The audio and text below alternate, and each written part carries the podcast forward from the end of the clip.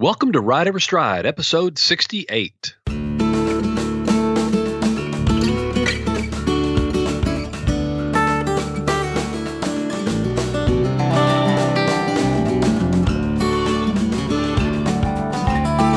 Welcome to Ride Every Stride with Van Hargis, a podcast about horsemanship and more. Our goal is to educate, motivate, inspire, and entertain you through an exploration of everything horsemanship and the intersection of horsemanship and humanship.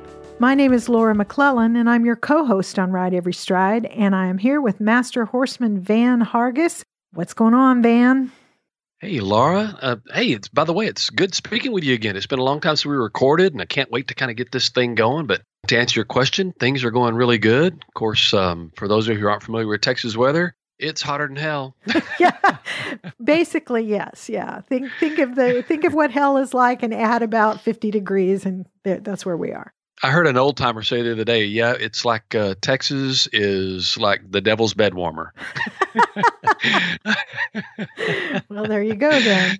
Uh, there you go. Uh, so, all right. So, what are we, now that we're back and recording again, what are we going to talk about today? Well, today, Laura, we're going to talk about uh, it's something that kind of it's, it's been kind of itching at me a, a while, I guess you could say, and it's a little bit more about leadership. And I guess the question that I've been kind of approached with and I kind of want to present to our listeners is are you a leader or an authority figure? And I think a lot of times people get those things kind of confused when we're talking about relationships of various sorts, but especially like with our horse stuff. And uh, and and really, when I when I think of a leader, because that's one thing I push on people a lot. You've got to be the leader. You've got to be the leader. We've had we've done several episodes kind of along that same topic. But then there's that fine line, though, between being a leader and then just being this authority figure, this almost like a dictator type, uh, dictatorship type situation. And we don't want to create that either. So throughout the show, we're going to kind of talk a little bit about leadership and being a leader versus a dictator. And what are some of the questions that we need to present to ourselves so that we're really presenting ourselves to our horses and to others around us as being good leaders. And I want to emphasize first and foremost the importance of leadership. You know, we see this a lot with parents. We see this a lot with, uh, you know, some business type situations, and I see it all the time with our horse thing. And there's that that desire that we have in, inside of us that we just want to be liked. And so sometimes we see parents that are working extremely hard to make sure their kids like them, and they they want to almost be their friends. And then what we realize is that later there's that lack of respect there, that respect that's that's due a leader. And then oftentimes once parents do realize they've kind of lost that, it's really hard for them to figure out, well, how do I gain that? How do I mm-hmm. regain that? And when I when they try to regain that, then they're in fear of losing that friendship.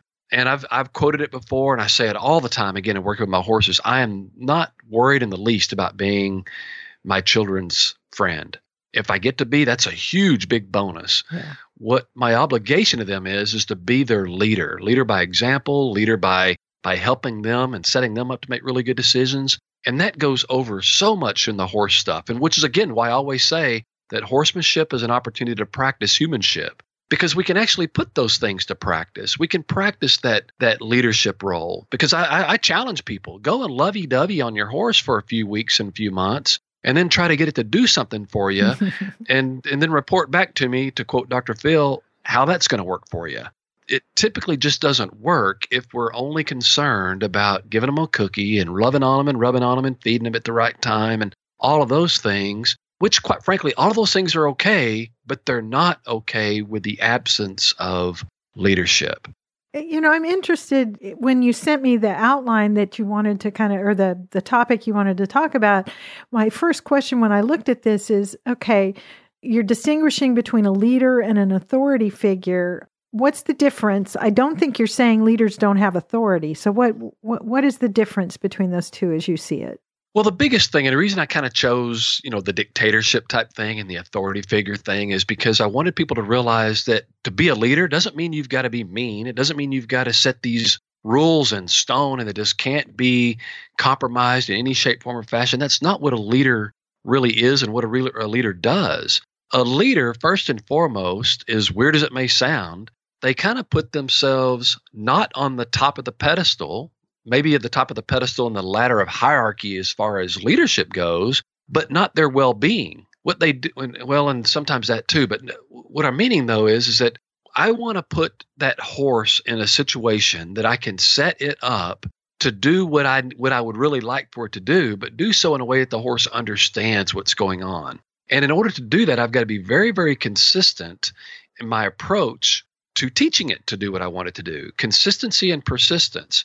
Now, a dictator can just go tell somebody to do something and care less about whether or not that animal or that human or whatever the case may be has any understanding at all. They do they want that horse to do something they wanted to do it without concern about whether or not they know how to do it. They could care less about the horse's anxiety level, which is quite frankly a lot of times why you see so many horses performing some really cool task, but they're doing so as if they're living life on the edge. They're doing so with unbelievable hyped up emotions. They do th- they do the task out of fear and unbelievable anxiety. And that's because they're not understanding what it is that they're doing, which is frankly very symptomatic of a dictatorship sure. of a an, right of an authority figure that's going to tell you to do it with absolutely no regard of what the perception of that order may be but a leader on the other hand does it with understanding does it with a certain amount of, of compassion not for oneself to of achieving the task but making sure the task is done with understanding and what i tell my students all the time i'm not a pass fail person when it comes to training a horse I don't care if the horse just did it. I want to examine how and why he did it. Did he do it with understanding? Did he do it with comfort? Did he do it with with ease of mind? Because see, that's the type of relationship that we would like to have. And yeah. we can accomplish that through leadership, but we can't really accomplish that through a dictatorship. Well, and, and, I'm thinking as you're talking about that, another way maybe to say it is you can be a boss without being a leader. Yes, absolutely. And and we've all many of us, those of us who've, you know, had a, more than one job for more than 15 minutes have experienced that. A boss that was, you know, had authority but was not a leader. And and I think I can see the correlation between some experiences I've had like that in my past and what you're talking about with our horse. A leader maybe cares about the growth of the one they're leading more where the boss the the authority figure just cares about getting things done that they want done. Exactly. And and i also think that a leader when we when we're thinking about that a boss may have a commitment to his job and to a task but he doesn't have a commitment to the relationship. And and that to me again is what i think separates a leader. A leader is not only dedicated to the task at hand or or to achieving something with its partner in this case the horse but it's also committed to the horse. In that commitment to me of understanding and caring about how that animal feels about doing its job and yet not being compromising in the fact that no you can do this and i'm going to show you how uh, and there's no such word as I can't in that situation. I don't want the horse or anybody around me, for that matter, to tell me I can't. But what I want to do, though, is help this horse feel that attitude or develop that attitude that it can. And how do I do that? Is by making a commitment to that horse's understanding. And and as I do that, and as I make that true commitment to that horse's understanding, it's weird, but I think horses can feel that. I just wonder, like, for example, you know, you mentioned that boss that can be a boss, but not necessarily a leader why do people do things for that job? And it's basically fear driven.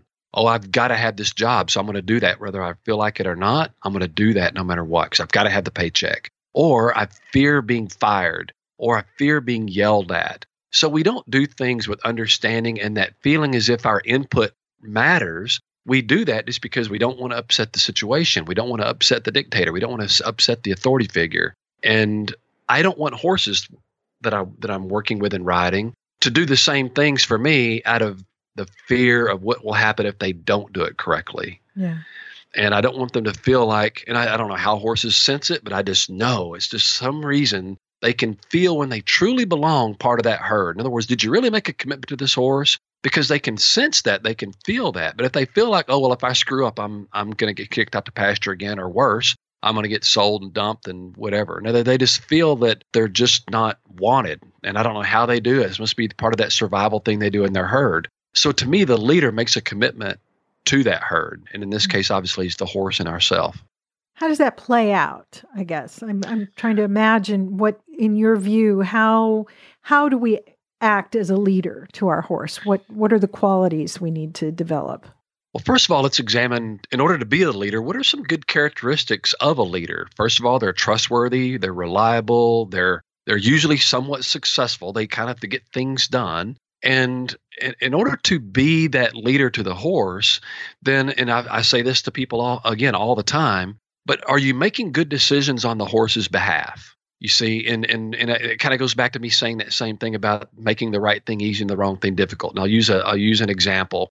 I would just want my horse to stand still. I've been riding it around the arena, riding it down the trail, riding it in the pasture, and I just want it to stand still so I can get a drink of water, carry on a conversation with a friend, or take a snapshot of the beautiful environment, whatever the case may be. I just want the horse to stand still. And if the horse doesn't want to stand still for whatever reason, either it's anxious, it's scared, it's worried, or it's just doesn't feel the need to relax and take a break for a moment, I can't make it do that.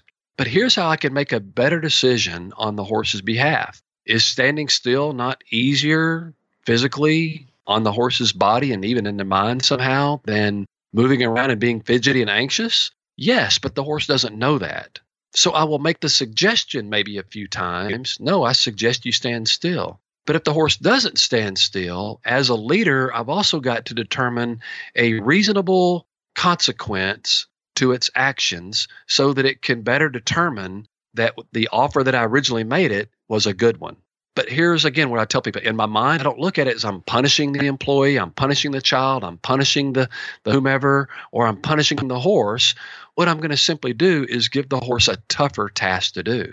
Mm-hmm. Well, if you want, I really wanted you to stand still, but if you really feel the need to move your feet, then by all means, I could make you a much better horse by moving your feet. I can work on cantering, I can work on rollbacks, I can work on trotting, I can work on a lot of really cool things that's going to help you become a better horse. And meanwhile, you and I will develop communication skills as we're doing this. But unfortunately for you, Mr. Horse, all that consumes a lot more energy. Mm-hmm. So you do that for a few moments until you can almost feel the horse getting to sense that, oops, I, this is kind of hard work. And then you go back to your original offer and you say, well, how do you think about standing still now? And now the horse might most likely buy into that idea. But originally, the idea was for the horse's betterment. That was the easier task. And by doing that over and over again, that horse will soon begin to trust you. Number one, you're going to keep your promises because here's one promise that I kind of inadvertently made to the horse I promise not to make you work if you stand still. But I promise that if you don't stand still, I'm going to make you work. You see? So by by being trustworthy, I'm keeping my promises.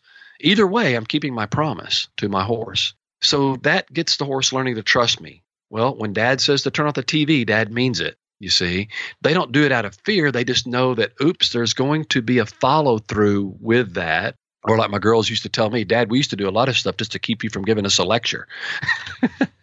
so, I'll so, do anything if you'll just stop talking. yeah, exactly.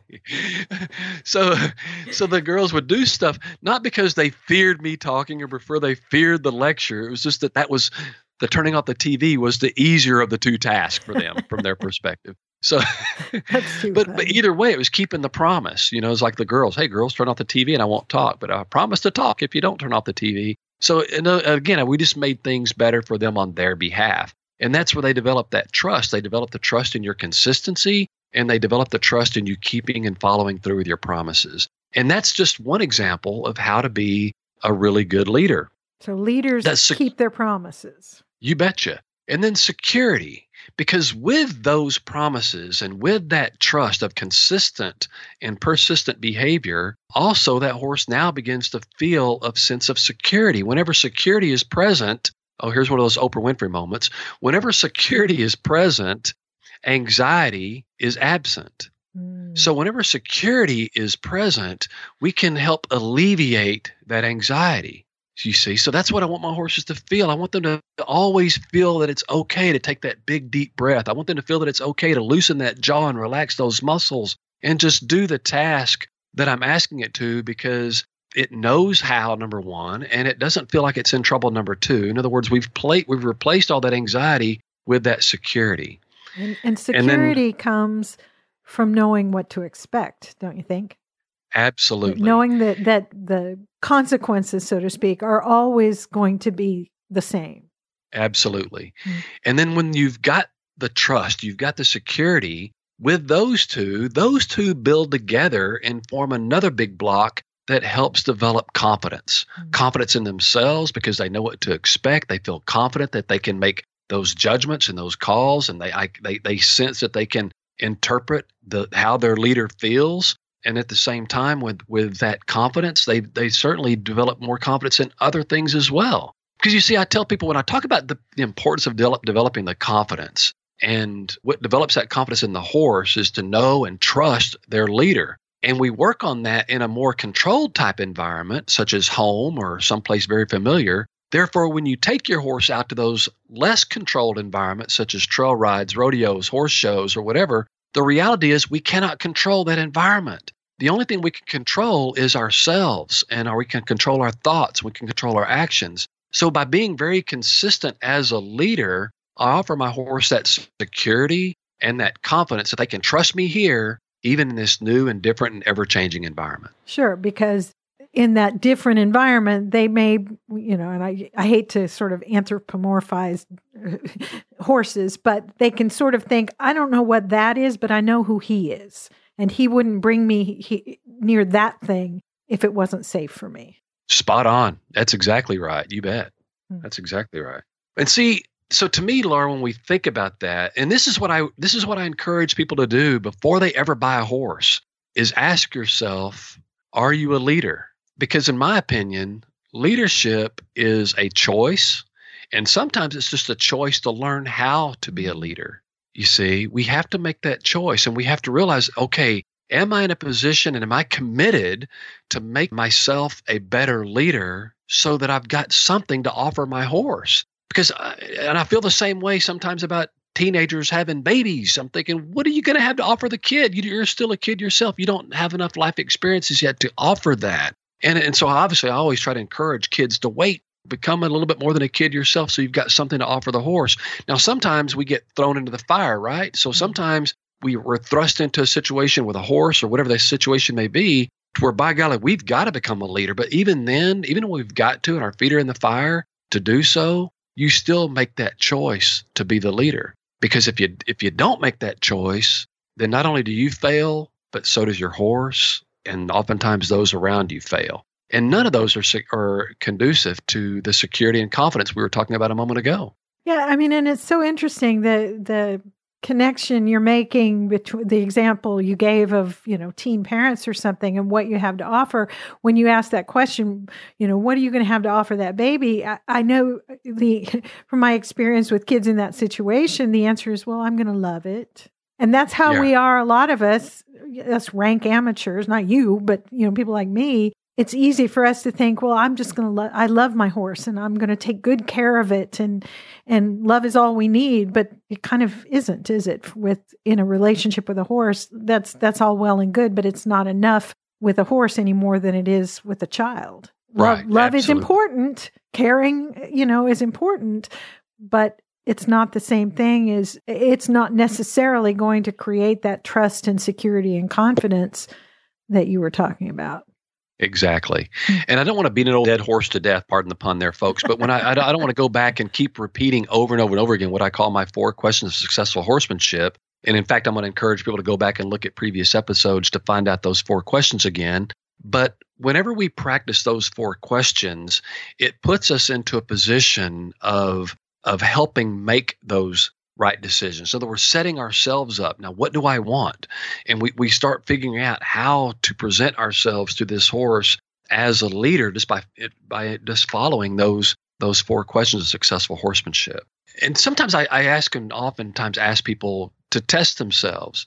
Ask your horse to do something for you. In other words, just say it's working in a round pen or or walking from outside the stall to inside the stall and and asking it to do so in a very quiet manner and not just because he knows that there's a feed bucket in there he's going to follow your authority or follow follow your your leadership but he's going to be following you not not because he's afraid not to and not because he's going to get a treat at the end of it but will he do it because you're its leader and you just made that suggestion? And if your horse begins to start trying to figure out your for lack of a better term your language and your communication to figure out what it is that you want as its leader and it's starting to perform that then that should make you feel very good that you are making the right steps toward being its leader. Or are you having to rise to that level to be a much more strong authority figure and almost like a dictator thing, and you're threatening the horse. And when I say threatening, a lot of times that's nothing more than just a mindset. Sometimes if we do something with that sense of anger, now that's much more of a dictator type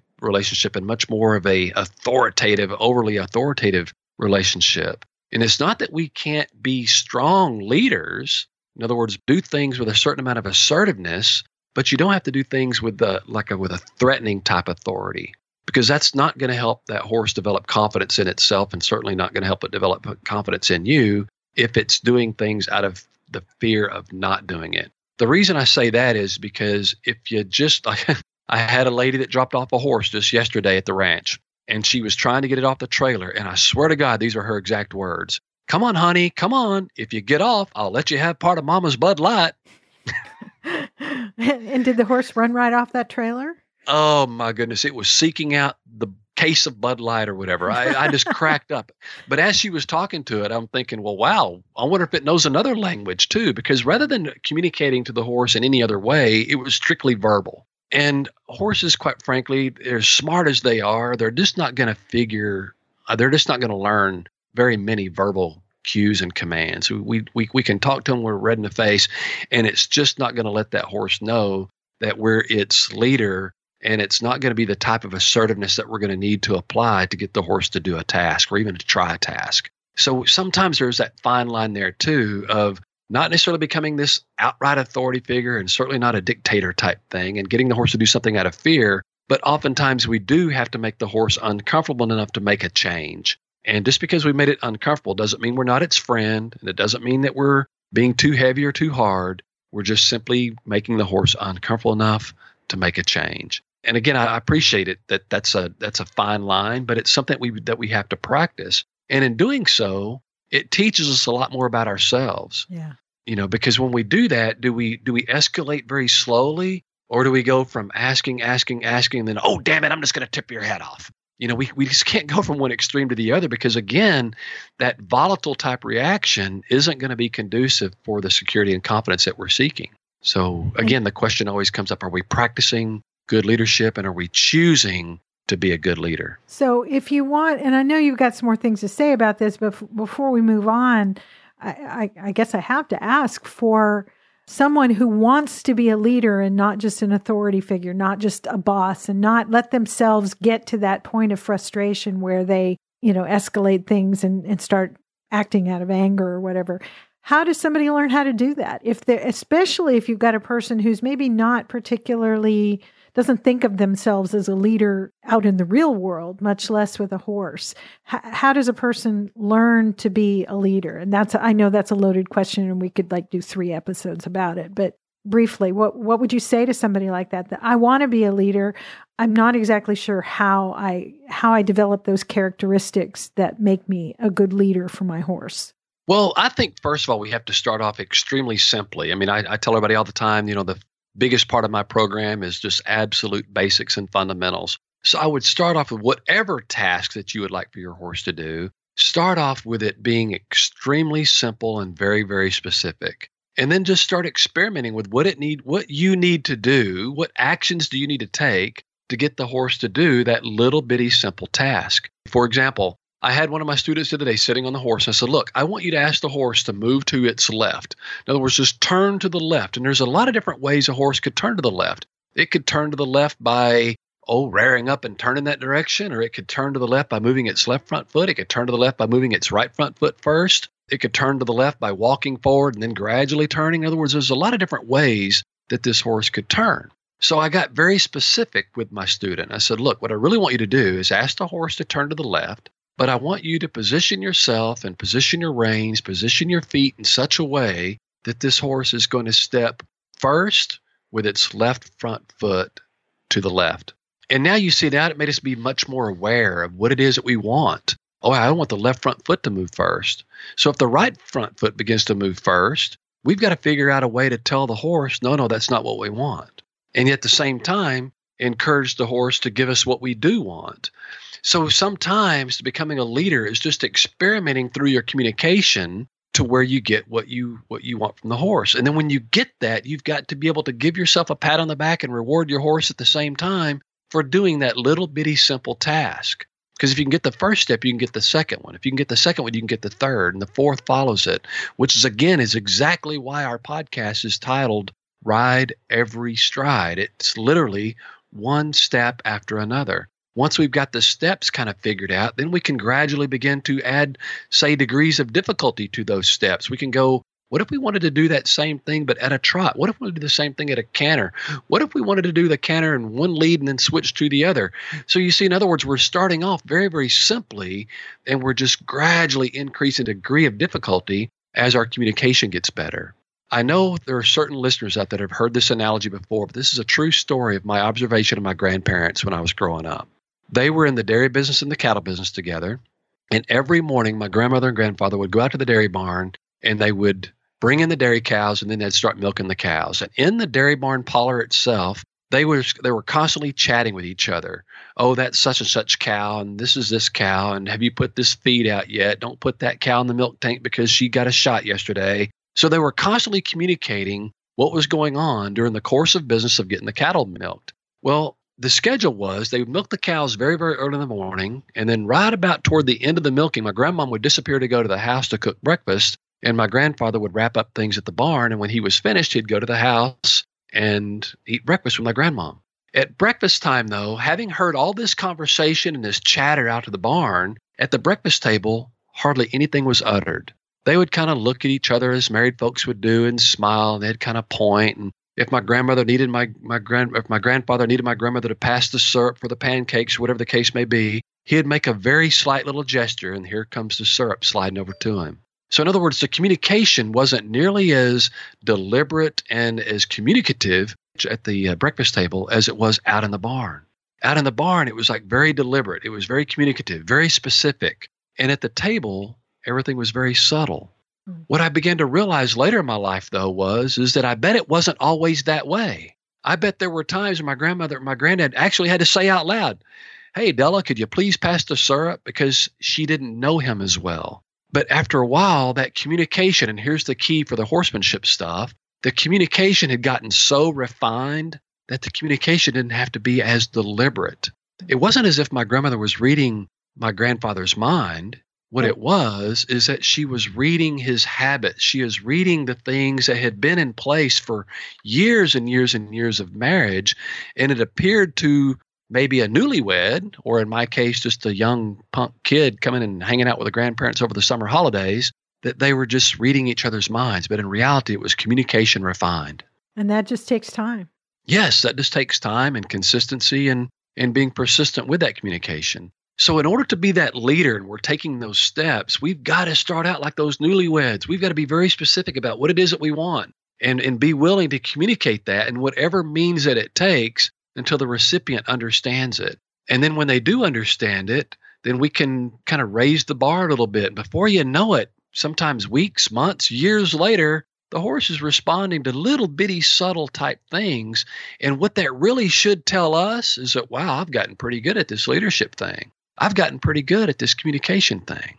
How many really good leaders do you know that aren't great communicators?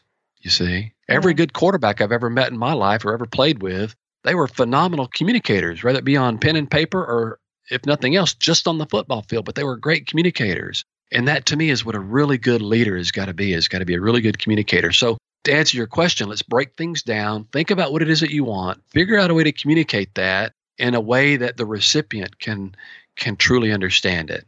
And, and that just, way we keep the anxiety level down. Yep, go ahead, Laura. I'm sorry. Con- and then just be consistent in in doing that over and over and over and over time, those habits develop, I guess.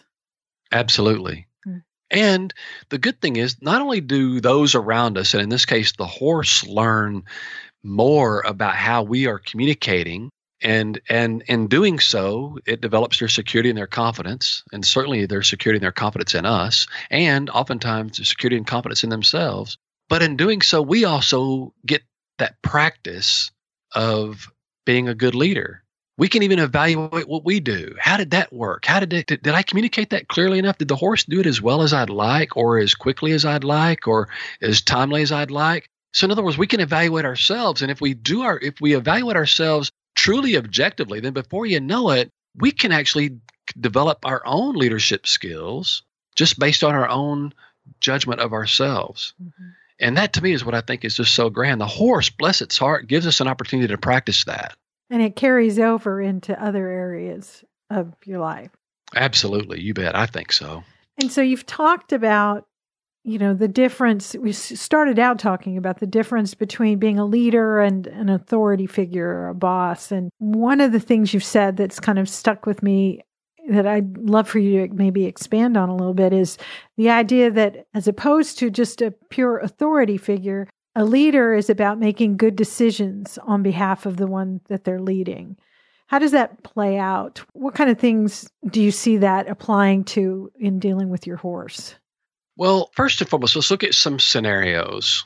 I'm, I'm a big fan of a lot of different types of competitions, but let's face it, there are certain competitions that we would do on our horses that are really truly for our own enjoyment and the only things that, that we can truly understand as to how and why we're doing things. It's so far from what the horses understand that what it does for the horse is that even though they may be really good at doing certain things, it creates a certain amount of anxiety, such as, oh, like there's some uh, extreme type trail riding type stuff that goes on, and horses are pushed into certain things very quickly, very fast. And sometimes the horses aren't prepared properly, and as a result, their anxiety level goes up. There are oftentimes, to, and I don't, I don't want anybody to think I'm picking on a couple of different segments of the industry, but you also oftentimes see that with barrel horses. No matter how well they're trained, they just don't fully understand why they're in there running 9 0 and they're doing things at such a fast pace. And, and because of that lack of understanding of those things, those horses don't respond well. Their anxiety level goes way up. So to me, a leader has got to take into consideration that feeling that horse in this case might might have if we do things in such a way, not on the horse's behalf, in other words, are you doing that barrel race for the horse's behalf or are you just doing it for yours? Did you do everything in your power to prepare the horse for that type situation, both mentally and physically? In other words, the, the mental aspect of it to me is every bit as important as this horse being a great, phenomenal athlete and even a trainable athlete. That mental disposition is so key if we truly care about the horse for its for the sake of it being a horse, not just for the sake of it just being, oh, that's my rodeo partner and it just wins me lots of money and, and gets me lots of reward in some other way. But if we're really looking at it from that horse's perspective, that horse will sense that, will sense that, will have a much better feel about what it is that we're doing with our horse. And that to me is that that real big difference. Are you doing it with that horse in mind for the betterment of the horse? And even when I look at the analogy we talked about earlier of getting the horse to stand still, something that darn simple, is what I'm offering the horse a better deal for the horse.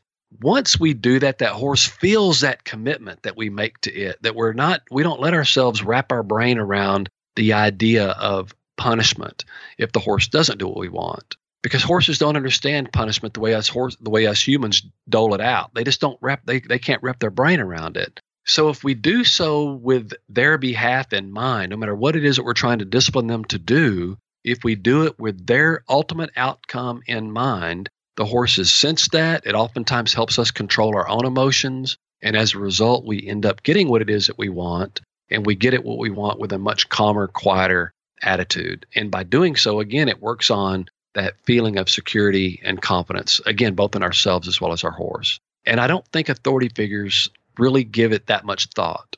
Mm. You see, authority figure is pretty much just, well, I just need you to do this because I said so. And oftentimes that, that authority figure has got a pretty good size hat to fill because underneath that hat is that big ego that we're constantly battling. And when our ego gets involved, then suddenly we're more concerned about winning that trophy or looking good to the audience, whatever the case may be, that all of a sudden it's more about self than it is that well being of that animal and that's a very i'll be the first to admit that's a very difficult decision to make sometimes is that we really have to kind of put the pair of us because there's that commitment you see. The commitment to being a good leader to your horse is always keeping the, the well-being of that horse in mind regardless of the trophy regardless of the people in the audience laughing at you or whatever the case may be. You just got to do what's right.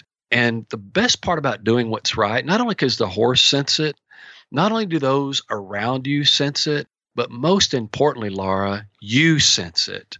You know that you did the right thing. And when you know that, it suddenly just helps you, in my mind, just absorb that leadership role that much better because you just feel like, wow, that decision helped me become a better leader.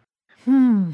Lots of things to think about. And there's so many different ways we could we could go with that. But then again, we as as we've said before, this could turn into a two and a half hour episode, which I don't think we're going for this time.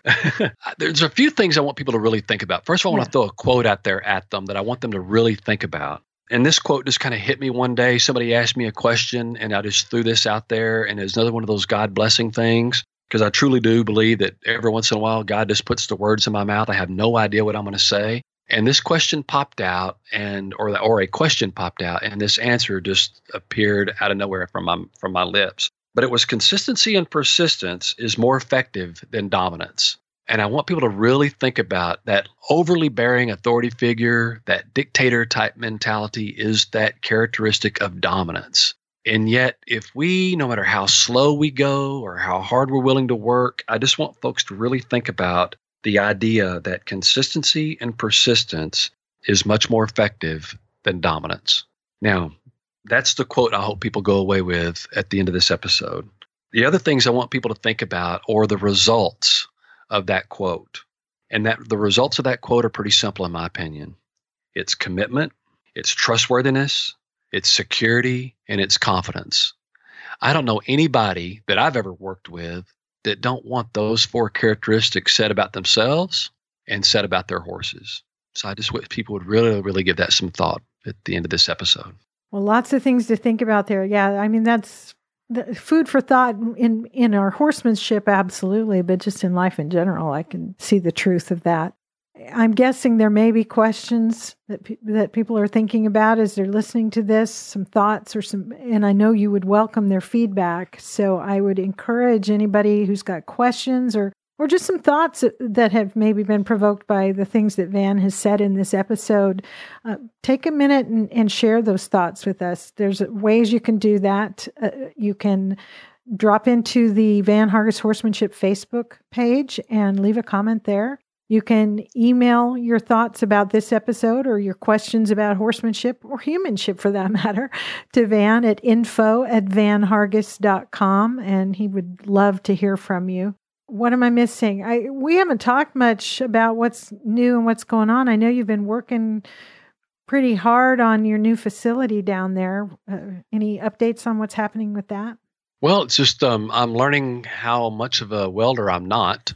uh, it's truly an art, and I'm just not that kind of artist. I, uh, but I, but I'm getting lots of practice at it now. I'm doing a lot of welding on on pipe fencing at the place, and um, we're constantly building and it, everything's constantly evolving. Our goal, though, Lars, by the end of this fall, we're going to open up our intern and apprentice program again uh, to students. You know, it's been since we were in Sulphur Springs, Texas, several years ago that I had uh, my last intern and apprentice program. And so this time we're going to be a little bit more prepared. We've got a full blown dormitory that's in the works. Mm. And so the, the dormitory is going to have an education center in there. Um, my office is going to be in the dormitory as well. So we're really looking forward to getting that thing going. And with that in mind, I would like to make an announcement as well as kind of an invitation. Uh, the announcement, of course, is that the uh, intern and apprentice program, which are two very similar but yet somewhat different programs, really the, what separates the two is the term. One is relatively short, and the other one is relatively long. The longer one is kind of the equivalent of going to a trade school. You're going to come and work with us, and by the time you're out of there, we'll do everything in our power to help you find a job uh, within the horse industry. I've been in this industry for years and years, and I know lots and lots of horse trainers out there that are always in dire need of a really good, well qualified hand to help them out. What we're going to do with our um, intern program is we're going to work very hard to develop those skills so that we can turn out good young professionals. And and and this is something that's been in need for quite some time. And I, I think the curriculum we put together is just outstanding for that. Now, with that said, we're going to be offering for the first few students that apply, we're going to be offering some scholarship type situations mm. because, again, this is more like a trade school. So it's going to cost you to come here and learn that intensely from me. And when I say intensely, sometimes you're going to be getting up real early in the morning. And sometimes you're not going to get to bed until real late at night because this is the horse world, folks. Uh, horses don't wear Timexes, and sometimes the days are incredibly long. and there's no such thing as a rain out date. There's, so I want folks to realize it's it's a it's a very intense educational program opportunity. So, so this is not like a dude ranch vacation. Yeah, and we're going to run you off if you even got that attitude. um, and and in fact, you know, I don't mean to sound like I'm hard on these guys, but there's been times they that they realize that there's a big difference between when you get to ride a horse versus when you got to ride a horse. Mm. But I, as you know, Laura, I take what I do very, very seriously.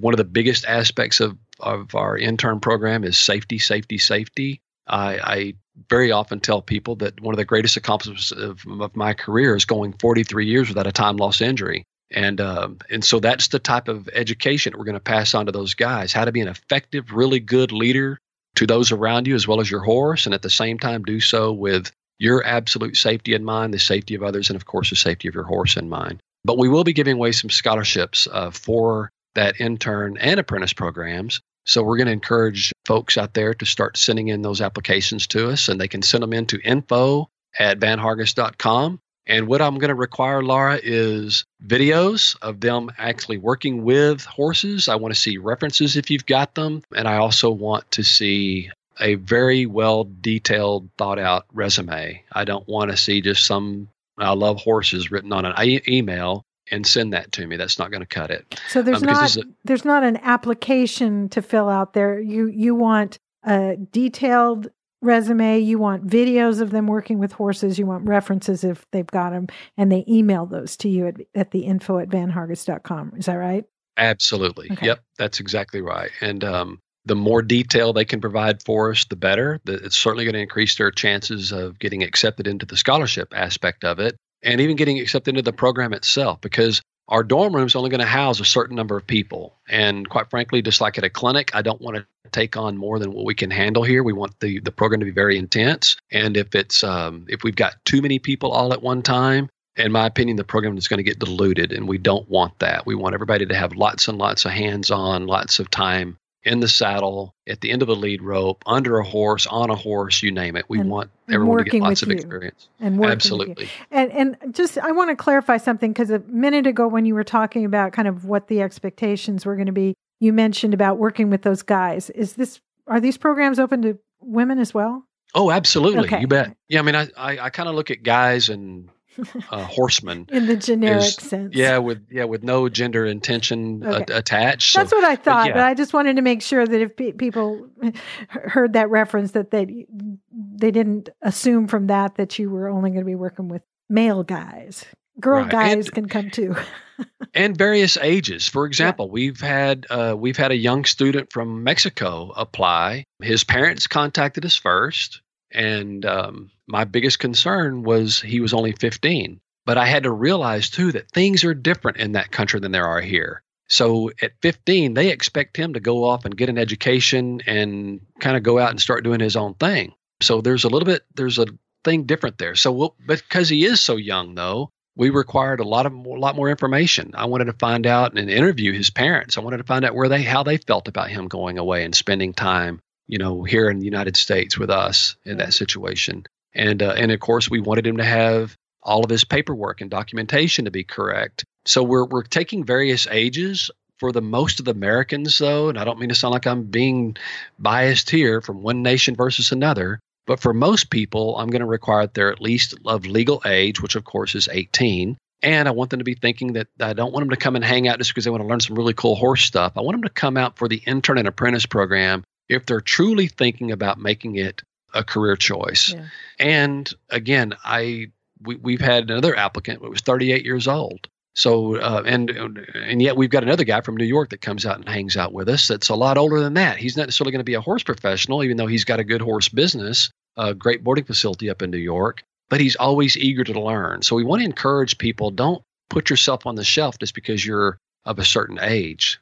If you if this is something that you really desire to do, visit with us. And if you feel like applying and coming down and being a part of the program, all by all means, give it a shot. Yeah. So if you have questions about that before you put your your application together, if maybe you just want to find out if it's something you should apply for, uh, you can also email Van at info at vanhargis.com and just uh, let them know what you're thinking and ask whatever questions you might have. But the idea isn't, it's, as I said, it's not a dude ranch, ranch vacation. This is, uh, you're going to come to South Texas and learn to be a leader for your horse. Absolutely, Laura. Yep. All right. Anything else uh, before we uh, shut this one down? I just want to do a shout out to the folks up in uh, the Ontario, Canada area. We're going to be doing some, and they can go to our website to find out more information. But we're going to be doing a clinic up there in uh, September. And while we're there, we're going to kind of be touring around the area a little bit, doing some private lessons as well as uh, what we call mini clinics. So we're going to be doing the big clinic. And then we're also going to be doing a series of little small clinics. And when I say a mini clinic, Laura, that's usually, oh, about up to a half a day and I think sometimes I'll throw in about six hours worth of instruction, which is a fairly good day for most people. But we'll th- we'll we'll throw in about six hours worth of instruction, and we keep our groups even smaller, two to four for a mini clinic. So we're doing several of those, and it's not too late to sign up and, and try to get us to to uh, lengthen our stay in that region. So they can contact us at info vanhargis.com to find that information out, or they can go to our website and uh, and contact the lady that's hosting uh, that event up there. And again, it's right up around the Ontario area of Canada. So there you go. Always lots of information on the website, and that's at vanhargis.com. Uh, you can see Van's schedule, information about various events he's going to be participating in or hosting or sponsoring or any number of things, along with lots of other information there. And just, you know, we won't, it's, we're getting kind of long here, so I won't belabor it, but uh, there's also the Van Hargis Top Hand Club and the store there where you can uh, buy some of the stuff that Van has designed or and recommends or and uses himself. So visit vanhargis.com for that kind of information. And if you still have questions, of course, email him at info at vanhargis.com. I think that's it. Any last thoughts for the listeners, Van? Well, Laura, I just can't think of a thing except for, of course, I, I always want to throw out my appreciation to the audience and thank you for your patience for waiting for us to get some more episodes recorded. We've had lots and lots of schedule conflicts and weather conditions and all sorts of different things. None of those are really good excuses, but we, we just had a hard time getting ourselves back behind the microphone again. But I do want to remind everybody that to always remember that it's your ride, it's your trail, and it's your journey. So ride every stride.